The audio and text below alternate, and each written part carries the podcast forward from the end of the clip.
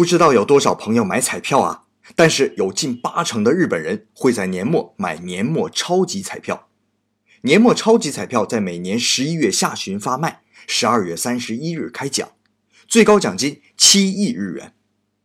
我们印象中日本是个踏实肯干的民族，可你要是在年末超级彩票发卖那天去东京银座或者大阪站，就会发现那真是锣鼓喧天，人山人海啊！十几块钱一张的彩票，一买就是几百张，甚至有不少人提前一天就去排队。